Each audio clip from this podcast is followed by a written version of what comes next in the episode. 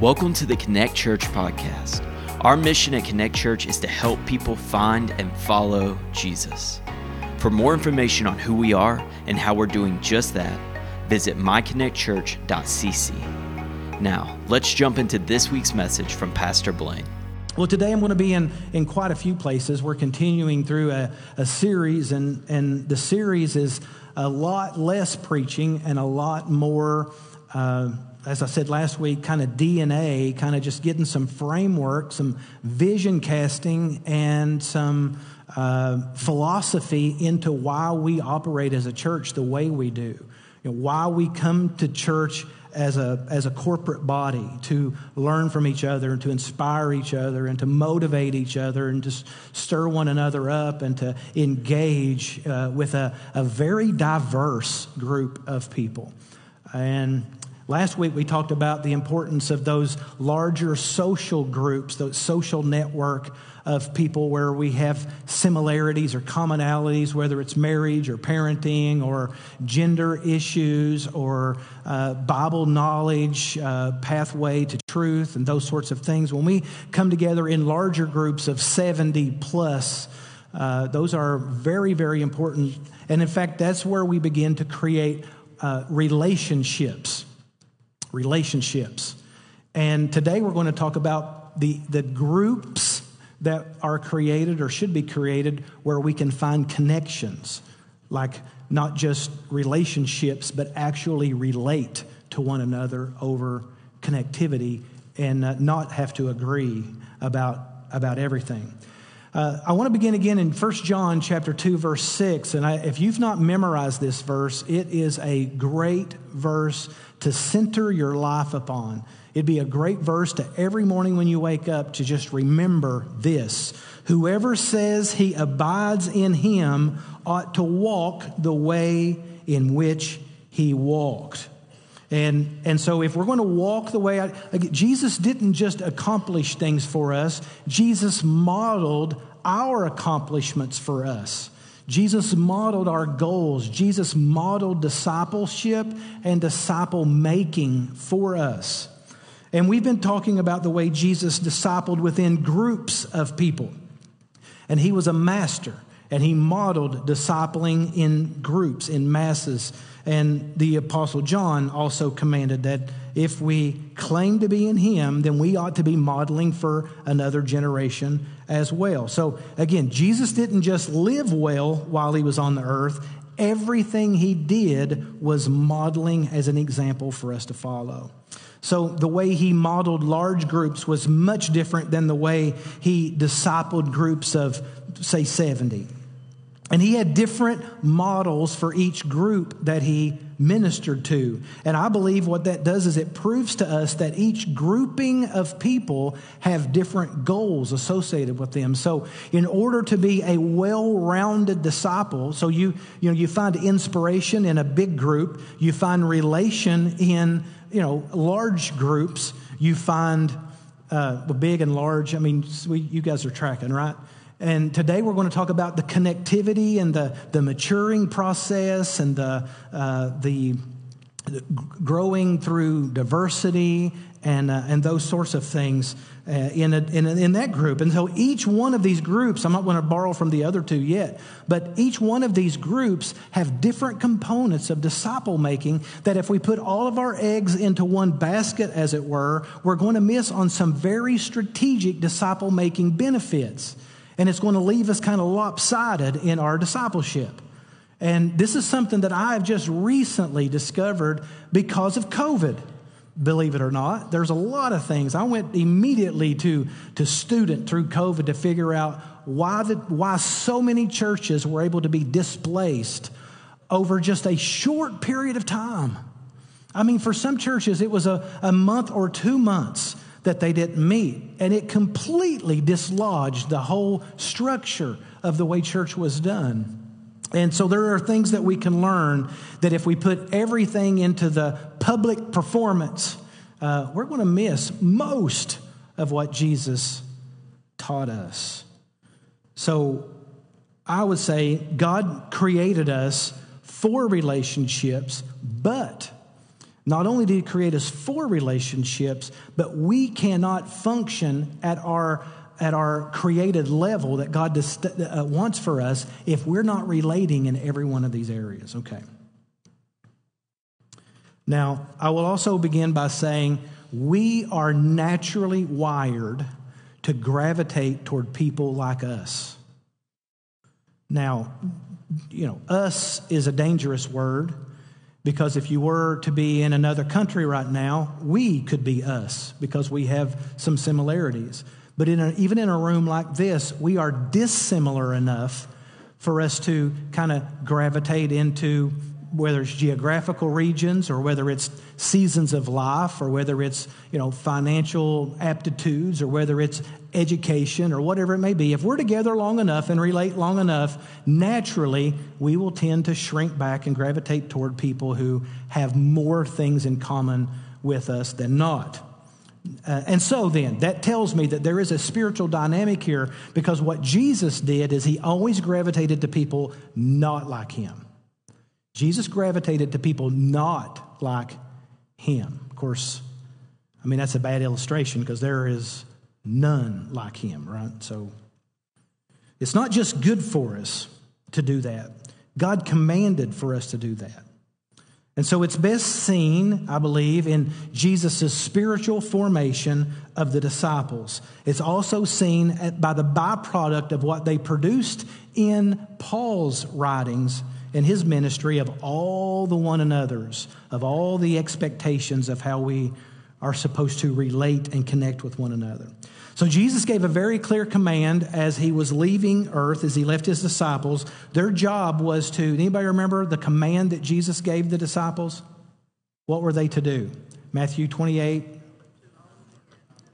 Make disciples. Jesus has spent three years making disciples, and his last command to them on earth was to make disciples.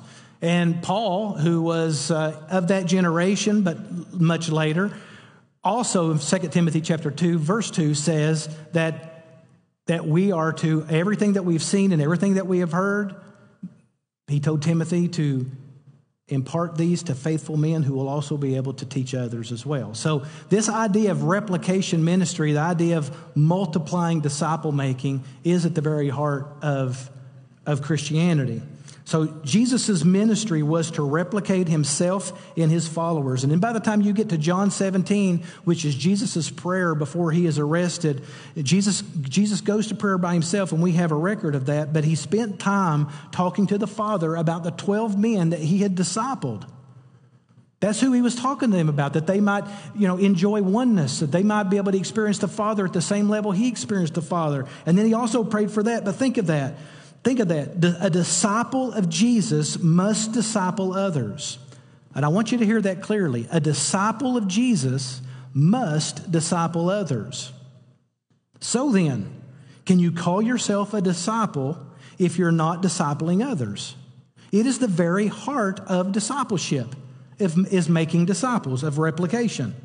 So I wanted to ask you a question just to kind of I want to say start off. It's not, not quite. But what if the Father, when you stand before the throne room, what if the Father judges you only by the disciples that you've made? Now watch. Jesus gave him gave them everything that he gave them for the point of the last command. Now you guys are equipped and able to make disciples. So the summation of his ministry is live as I lived, and you'll be able to do as I do. So disciple making is the whole point of Jesus' ministry. It's the proof. It's the proof that we're walking with Christ. So then, wouldn't it make sense that when we stand before the Father, He just judges us by our fruit? Not the fruit of our own minds or our own hearts, the fruit of disciples. Who have we discipled? What is the character of the people that we have personally discipled? Your faith isn't proven by whether or not you die as a believer. It's by the character of the people that you've discipled to be like Jesus. You think of two different instances. One of them is in 2 Corinthians chapter 5 verse 10. when Paul says, For we must all appear before the judgment seat of Christ. That's, this is for Christians. We must all appear before the judgment seat of Christ so that each one may receive what is due for what he has what? Done. For what he has done in the body. And that word body, uh, the specific word that Paul uses, can be uh, literal or figurative as a continuation of life. So the deeds done in the body doesn't mean what your physical body has done, but by the way that you have lived. For every deed that is done, whether good or evil. Uh, Jesus also said in Matthew chapter 12, verse 36, I tell you on the day of judgment, people will give an account for what? Every careless word they speak. Now, what I see here is when we stand before the throne of God, we're going to give an account for our activity, what we have done and what we have said. So, uh, if you have a pen and paper and you used to taking notes, write this one down because I want you to remember it. We are judged by the fruit we produce, not by the intentions of our heart. And I'm speaking to disciples here this morning. This entire series is, is really intended for those of you who are the church. Uh, and if this is your first Sunday, welcome. We're, we hope that you'll be a part of the family. We're in the process of learning what it looks like to be a light in this particular culture. We are judged by the fruit we produce, not by our intention. It's funny to me how we how often we we tend to judge ourselves by our intentions. How quick we are to give ourselves the benefit of the doubt. We, don't, we rarely give that away to anyone else. And we're often blind to our real fruit or to our real growth.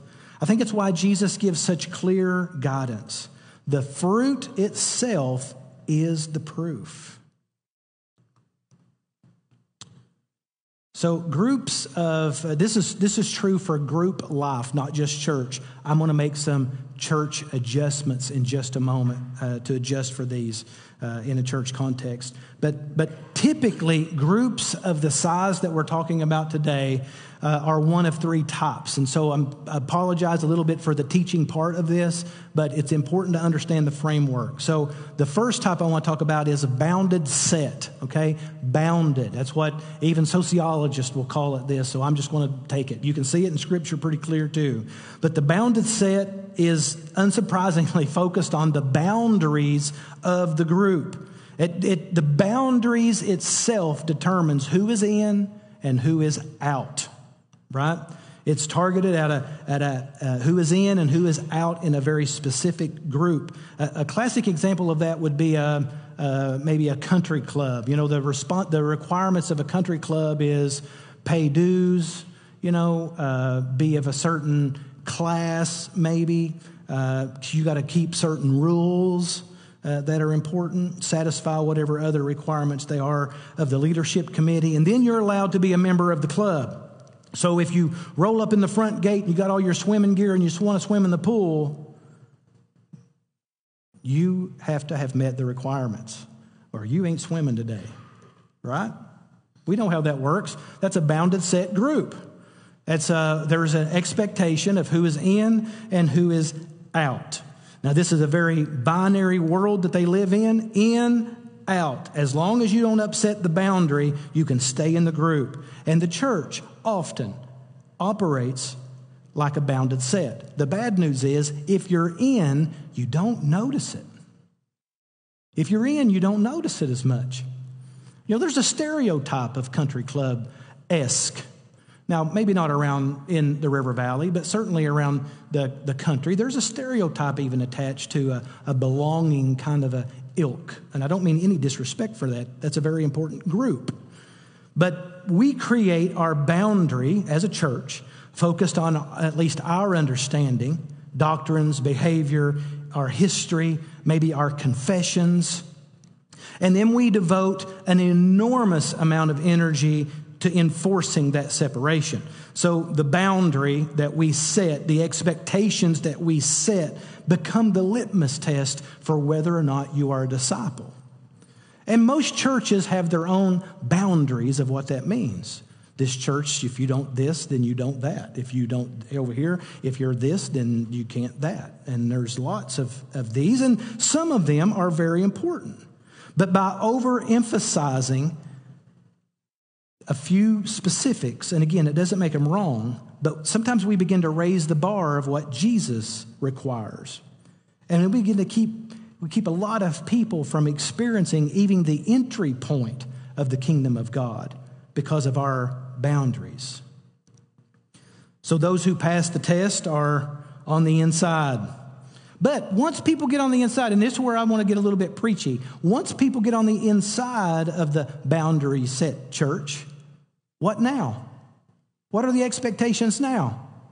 It's almost like, well, I don't, I don't want to be, I don't want to be critical, and I don't want to be rude, and I don't want to be insensitive. But a lot of people sense that the idea of being a disciple is just belonging to a church that they're in that they may not even attend. Attending is not the point, growing isn't the point, belonging is simply the point. They said, I'm in. And so discipleship becomes a series of checking boxes. I've prayed a prayer. I've been baptized by immersion. I've can quote the confessions. I've went through the membership classes. I'm in. Sit. I've paid my dues. But there's very little expectation of continued growth, continued maturity, continued one another's.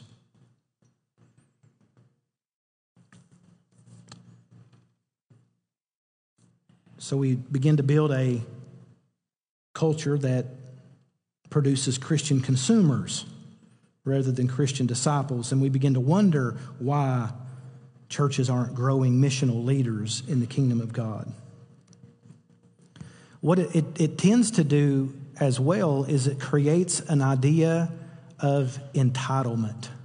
I'm in, give to me.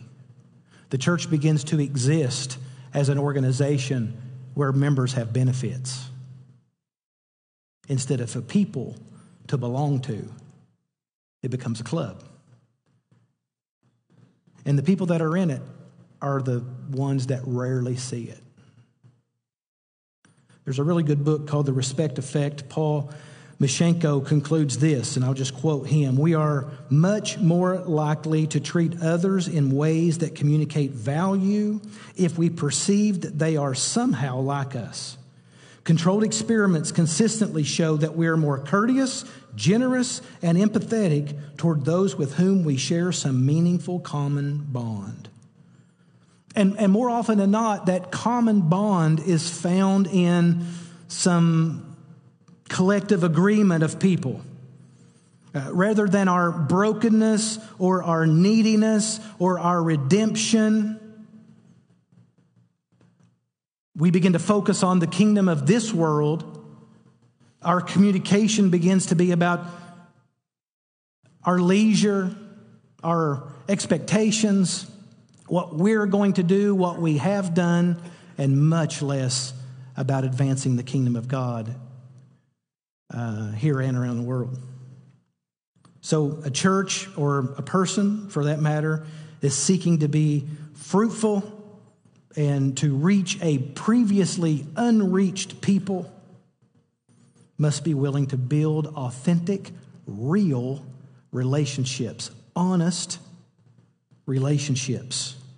And no, no offense to this moment, this group isn't designed for that.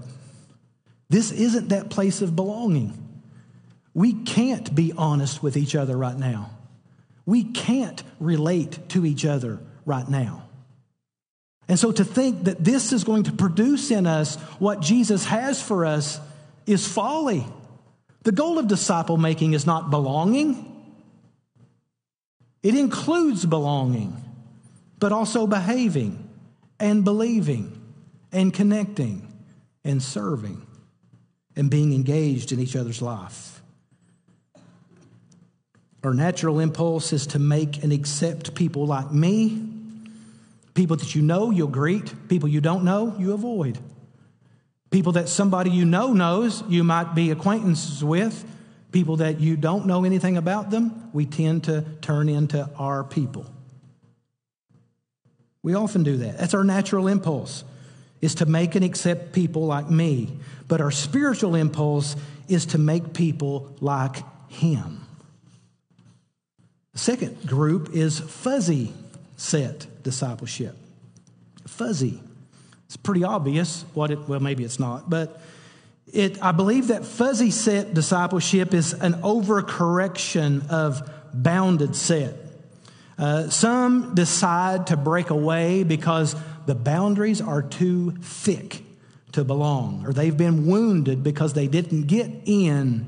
And so they create a whole nother set for all of those who don't get in. They want to break away from the institution, break away from the organization. And we see a lot of this today in many churches, but it's not, it's not new. It's just a lot more common and it's a lot more visible. We've been seeing this breaking away, this deconstruction of boundaries for about at least 50 years, probably much longer, declaring that all are welcome into their group. There are no expectations. They say, since all are equal in God's sight, then there's no need for boundaries, just belonging.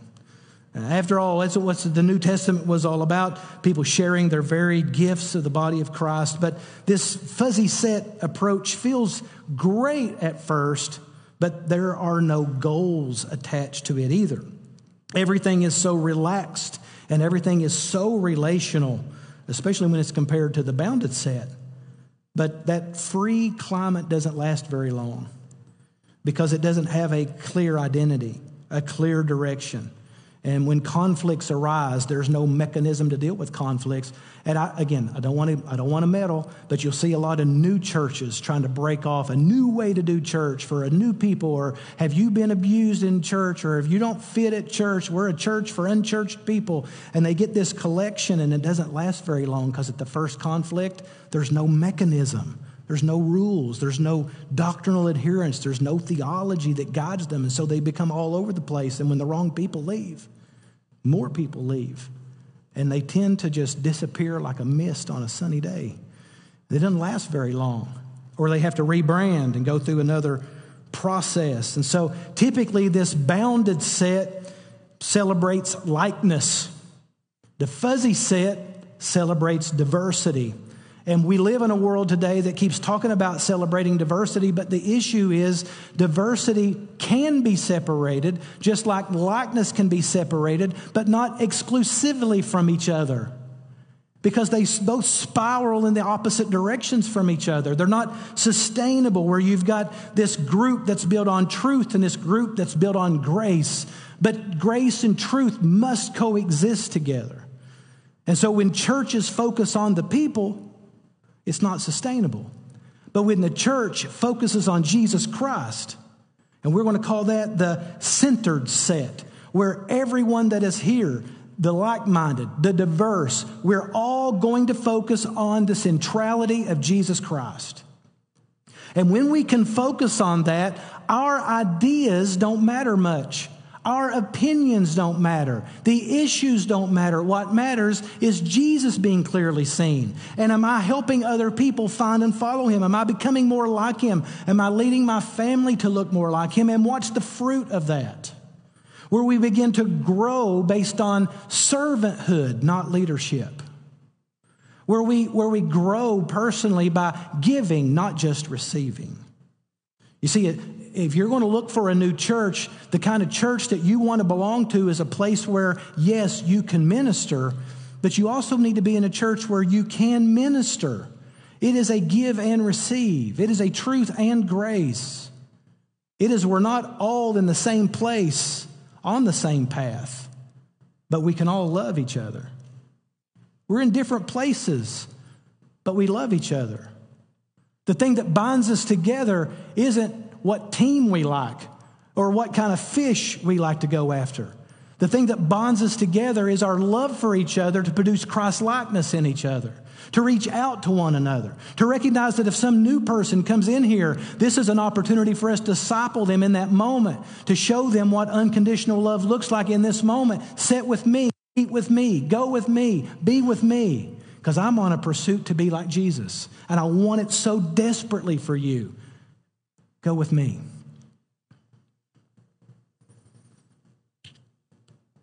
This is the best example of the ministry that Jesus produced.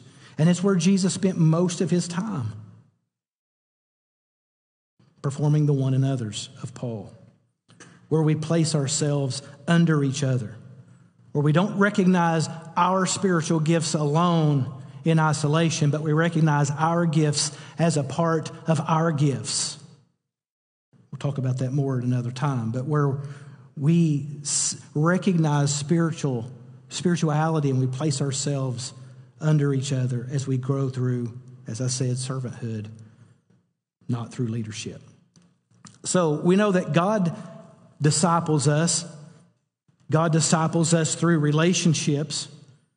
God disciples us through relationships differently in each relational context or space, and each one of those has their own goal.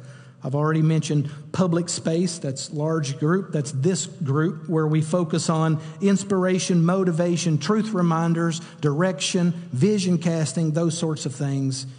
Well, last week we talked about social space. You remember that's groups of 70 plus or minus. It's where the focus is mission and service and affinity or relationships over issues. That's where you find your oikos, your expanded family or your network, your, your, uh, your daily relationships. And today we're going to talk about personal space. Yet today, when I should be closing, I'm just beginning, but I'm almost done. Personal space. This is, this is where Jesus spent most of his time the 12, plus or minus. Now, we say up to 15, all the way down to six. Anywhere in this group, there is a atmosphere, an atmosphere that is created between 6 and 15. Once you get over 15, you start losing elements that are necessary for these particular things. It's where we, it's where we find closeness. It's where we find connection. It's where we find support when we're hurt. You know, I find, and again, little preachy, these are just new things. But I find it interesting when I talk to people who have experienced a lot of church hurt. It's a real thing. Churches hurt people, churches aren't there for people. But here's the thing churches are not, this isn't intended to support. This isn't tended to be the emotional stability of each individual. So when you contact a church and say, hey, here's where I'm at, listen, this is why we say you need to get into a group because groups are where we can offer support. That's where we can offer ongoing sustainability. It's where we can offer accountability and transparency. There's a real threat to discipleship. And, and maybe even especially in the church. It, it's the idea that Discipleship happens by attending public space. And in all the spaces that discipleship occurs, public space isn't one. It's just not designed for it. It can point to a need, but it can't meet it. And more and more people I watch, not, not just here, but lots of different places, more and more people are satisfied by simply attending and fewer and fewer are growing as Christians. And once we stop growing, you know, you, you say yes to Jesus, there's this initial growth spurt, but once we stop growing, once we stop relating and connecting with each other, we begin to grumble and criticize and complain, and we find different rather than similar.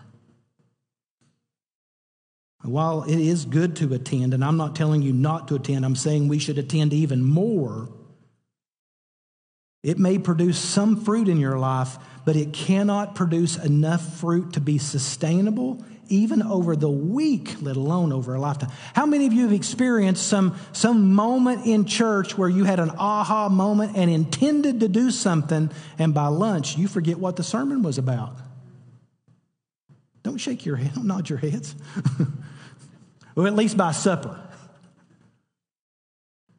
Or beginning tomorrow, I'm going to, Man, that was convicting today. Here's a thing I'm going to do. Never got around to it.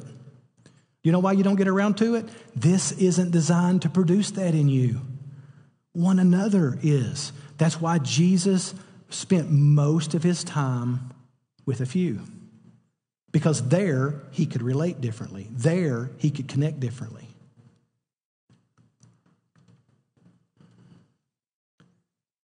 Jesus focused on that small group much more than the public group, prioritized his time with the small group.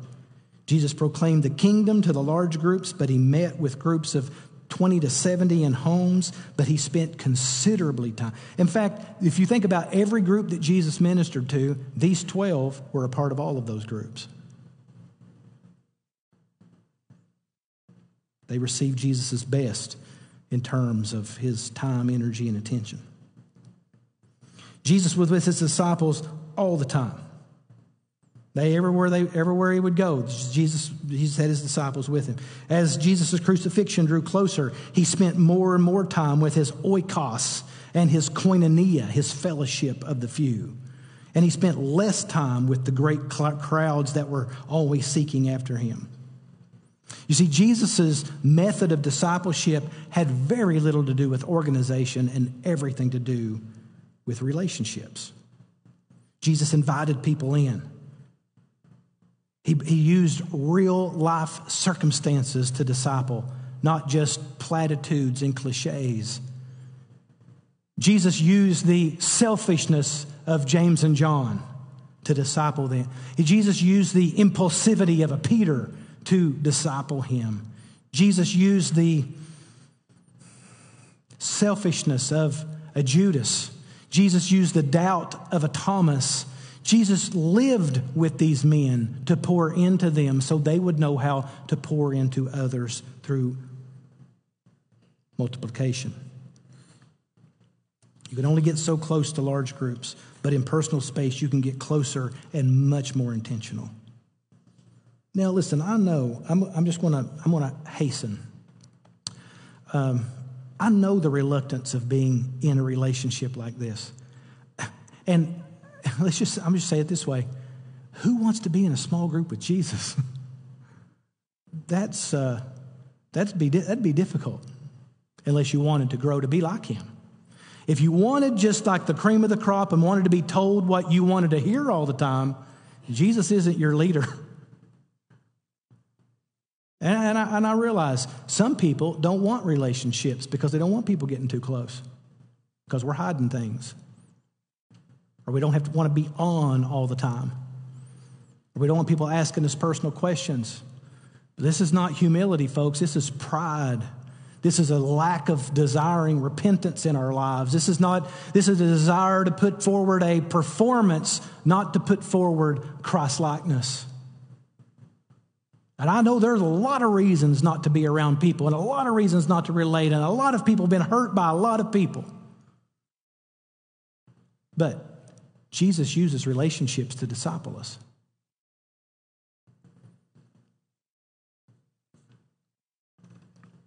The personal context, this smaller group, is the perfect environment. You think about when Jesus would teach the large crowds, and, and he would do excellent, by the way. And we have the ability to read uh, so much. We're not very confused when Jesus speaks. But when Jesus spoke then, I mean, the crowds were like, What?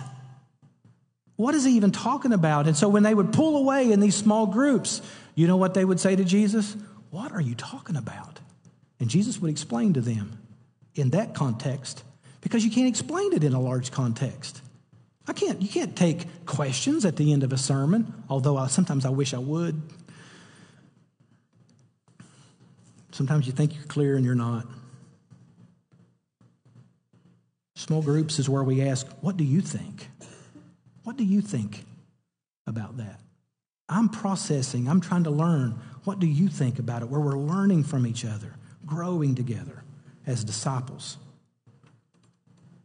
Some don't want to know what you think. Some don't care what you think, it's going to have no bearing on what they think or what they do. But this is isolated Christianity. This isn't the Christianity that Jesus created, where we are one together in Him.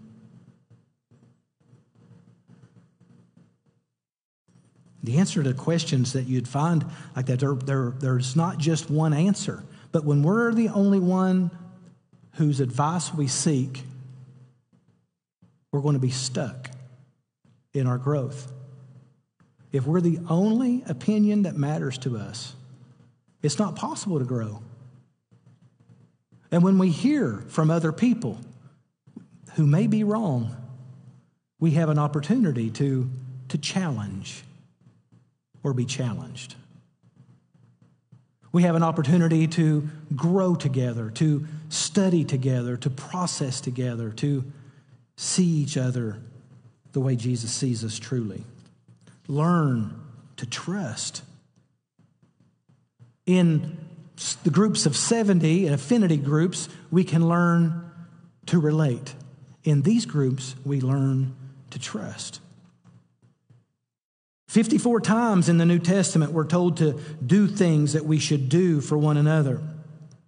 Love one another, pray for one another, bear one another's burdens, confess your faults to one another, forgive one another, be kind to one another, greet one another, comfort one another, encourage one another. You cannot do that in a corporate setting. That's why you have to be connected to your people. Well, very quickly, I'll take you through a couple of things that I have learned. That this, this kind of connection, this personal space, this koinonia space, fellowship space, is formed intentionally. When Jesus, in Luke chapter 5, verse uh, 27, and after this, he went out and saw a tax collector named Levi sitting at the tax booth, and he said to him, Follow me. Very intentional to invite people along with you. Now, listen, uh, this is, this is something that has bothered me for some time, and I think this is the perfect time for me to just kind of throw it out there and see what do you think. But we must see each other, see the value of not only our own growth and the value of becoming more like Jesus, but the desire that for others. Each of us should be connectors. Each of us should be looking for people that we've not connected with yet and looking to make those connections not satisfied with our current connections, but looking to connect, looking for relationships, willing to trust. In discipleship, people may respond better to invitations than they do opportunities. This is, this is challenging. So I want to I want to throw this out as you're a personal connector in your everyday life. It's one thing to say to somebody, listen, you're welcome to come to church if you'd like. You're welcome to come. And I know that we mean that.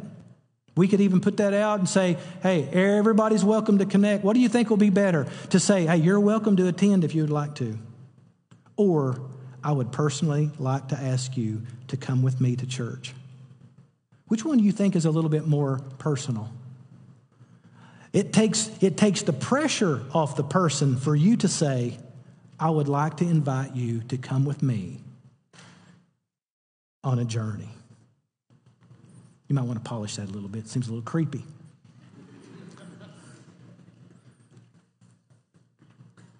They may be welcome to come, but I'm telling you, they want to be invited. They want to be invited to sit beside you. They want to be invited to go to lunch with you. They want to be invited to know who you are. They walked in here.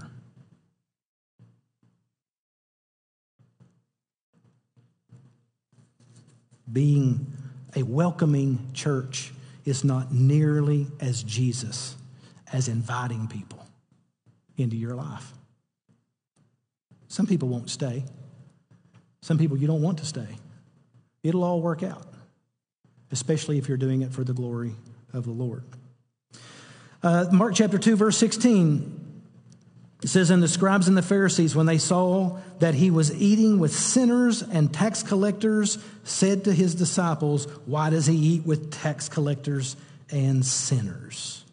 You see, Jesus gathered people from multiple uh, socioeconomic boundaries to form his little group of 12. I mean, if you think about it, man, Jesus broke all the social norms of bringing people together who otherwise would never rub shoulders with each other.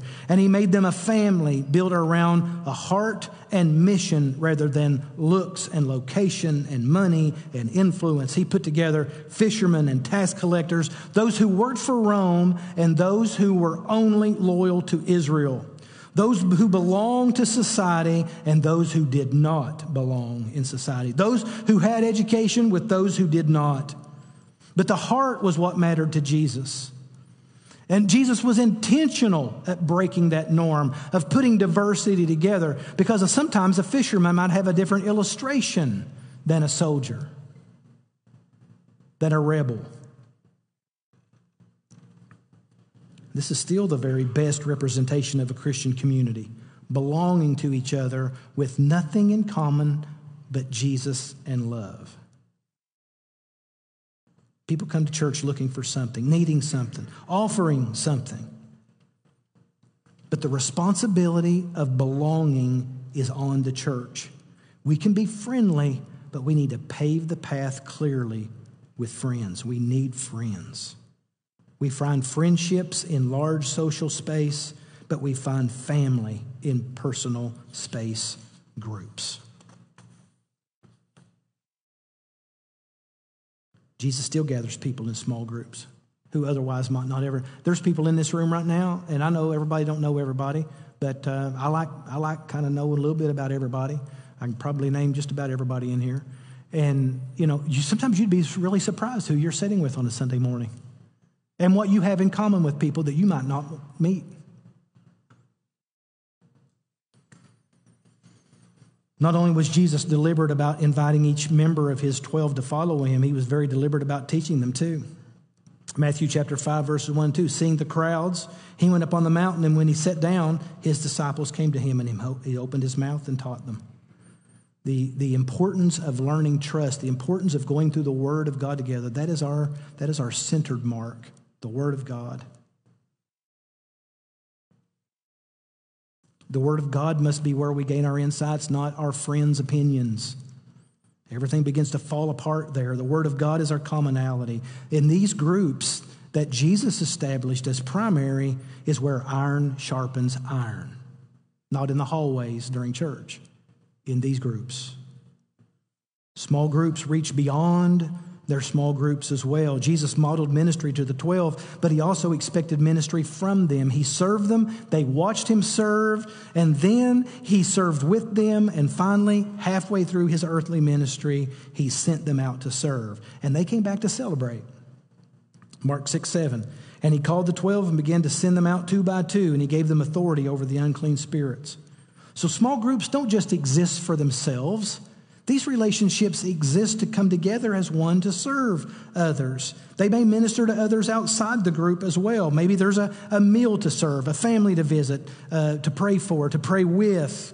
There's a, somebody who is down on their luck that needs some help. Maybe there's a, a shut in that needs something that they don't even know how to ask for. But being in relationships with people gives us insight to know what people need before they even ask.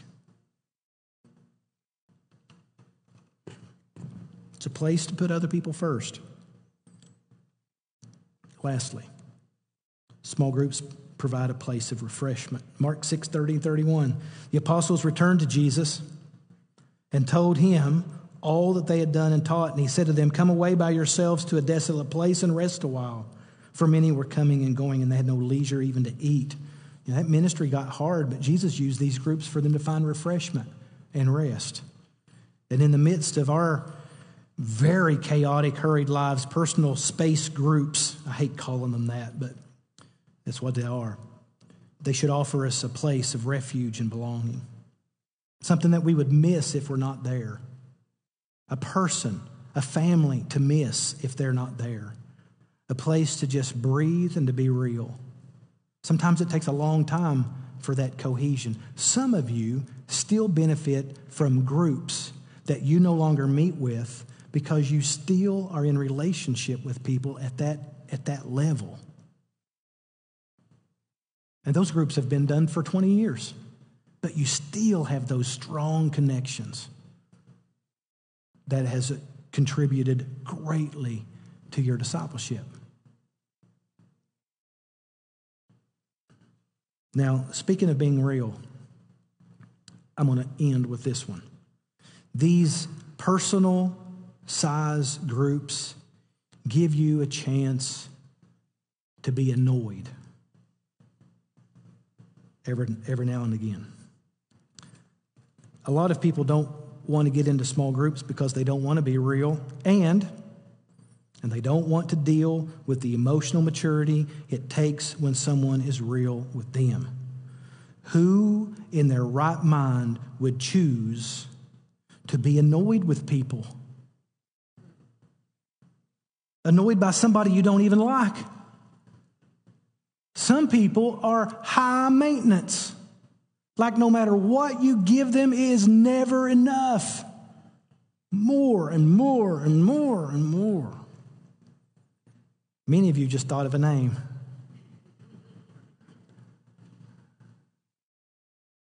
Somebody may just thought your name.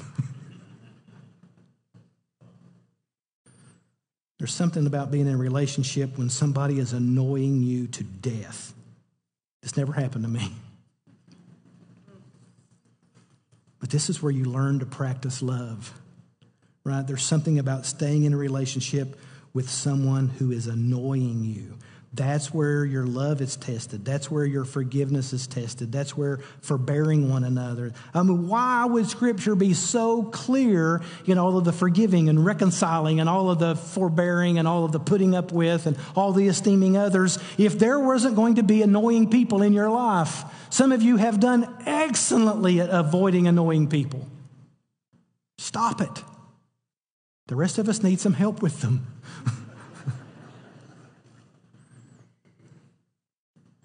And I know you may say, well, I don't want to be in a group with people that I don't like. I get it. I really do. Or maybe people you don't know. But I'm going to tell you, you're going to be in heaven for all eternity with a lot of people that you didn't like on earth. And more people that you don't know. What a great time to prepare. So just get over it. Being connected has positive things, but it also gives us a chance to be annoyed and to learn how to grow through it. Jesus said anybody can be can love the, the, the lovable. Anybody can be patient with people you like, patient with people you have a history with. But how do you do with people that annoy you? That's maturity. That's friendship. That's connecting. 1 Peter chapter 4 verse 8 and 9 says above all Keep loving one another earnestly, since love covers a multitude of sins. Show hospitality to one another without grumbling. What does that mean? It means love overlooks a lot of stuff. It love bears all things, love believes all things, hopes all things. Have you ever had somebody talk to you about somebody that you love, talk to you negatively about somebody you love? How quick you are to defend them, even if the person talking to you is right. That's what love will do. It's what love rooted in Christ will do. And he finishes the verse by saying, Be generous regarding hospitality without complaint. Invite everyone into your life and don't grumble about it. It's funny to me, 2,000 years ago, the first, the first disciples knew that this was going to be an issue, a resistance to partner with people unlike you. But it is the essence of the kingdom. It's commanded because Jesus modeled it. And there are parts of Jesus that you cannot learn, truths about Jesus that you cannot apply without being in a personal space with others that are not like you receiving and giving. So, before that sounds too much like a commercial, in the next few weeks, you're going to be hearing about the opportunity for these kinds of groups. I want to make a public statement and say to be a group leader in our church, there are some expectations. You have to be in a growing relationship with Jesus Christ. That's, that's pretty much it. So, if you are interested in leading a group, maybe you think that there are people that you would like to invite into your life as you are becoming more like Jesus, people that you would like to share life with. Maybe there's some of you who at this very moment are not in relationship with other Christians quite like this. My goal is not to organize them, my goal is to set them free. We need these moments like this to set vision. We also need groups where we can struggle through issues of life together in a large group and learn to relate to one another in those issues.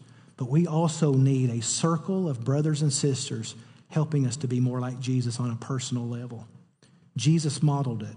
I think we've been missing it for far too long, and I believe that He wants to use those in this church to change the River Valley.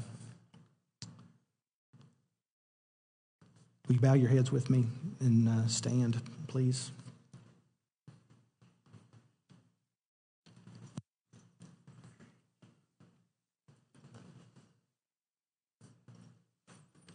I want to get real personal for just a second.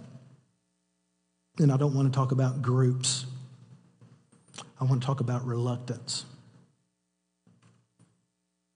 I want to talk about the things that get in our way from saying yes talk about the busyness of our life that doesn't allow time for Jesus modeling. The brokenness that has happened to us because we did trust people once and we can't let it go. Maybe the arrogance that I'm too good for those people. I, and you may not know your heart. You may not know your reasons. But today, I want us just to take a moment and just ask the Holy Spirit, Lord, reveal to me what you want from me in relationship to people. And whatever those issues are, if there's somebody you need to forgive, if there's somebody you need to seek forgiveness from, if there's something you need to repent over, if there's a character issue within you that needs to go away, today I want you to give that to the Lord.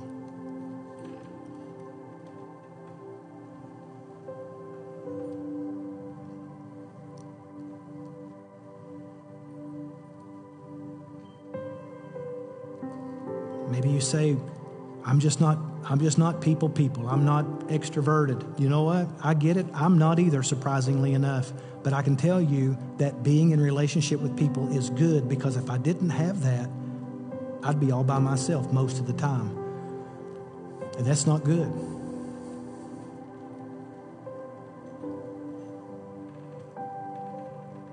Maybe everywhere you go, it's all about you and you don't want to be tied to just a single group. Well, maybe maybe today you need to recognize the importance of receiving from others as well. Maybe we need to not be so important.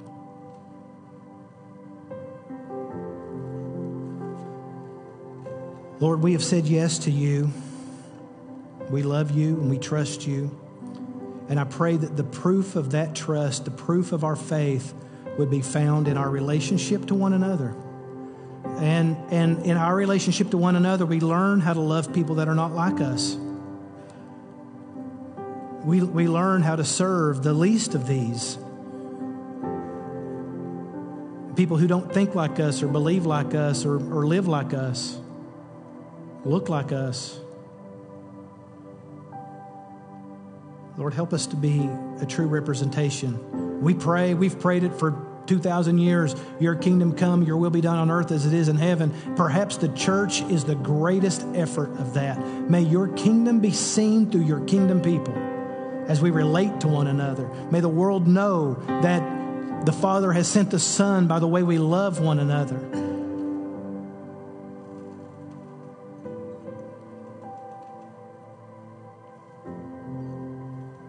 Help us to see value when we see each other. Help us to see you when we see each other. We thank you for modeling so well and teaching us so clearly how important these relationships are. And help us avoid the collateral damage of trusting our flesh. And maybe we just walk in obedience. In Jesus' name we pray. Amen. If you need help finding or taking your next step, send us a message at hello at myconnectchurch.cc.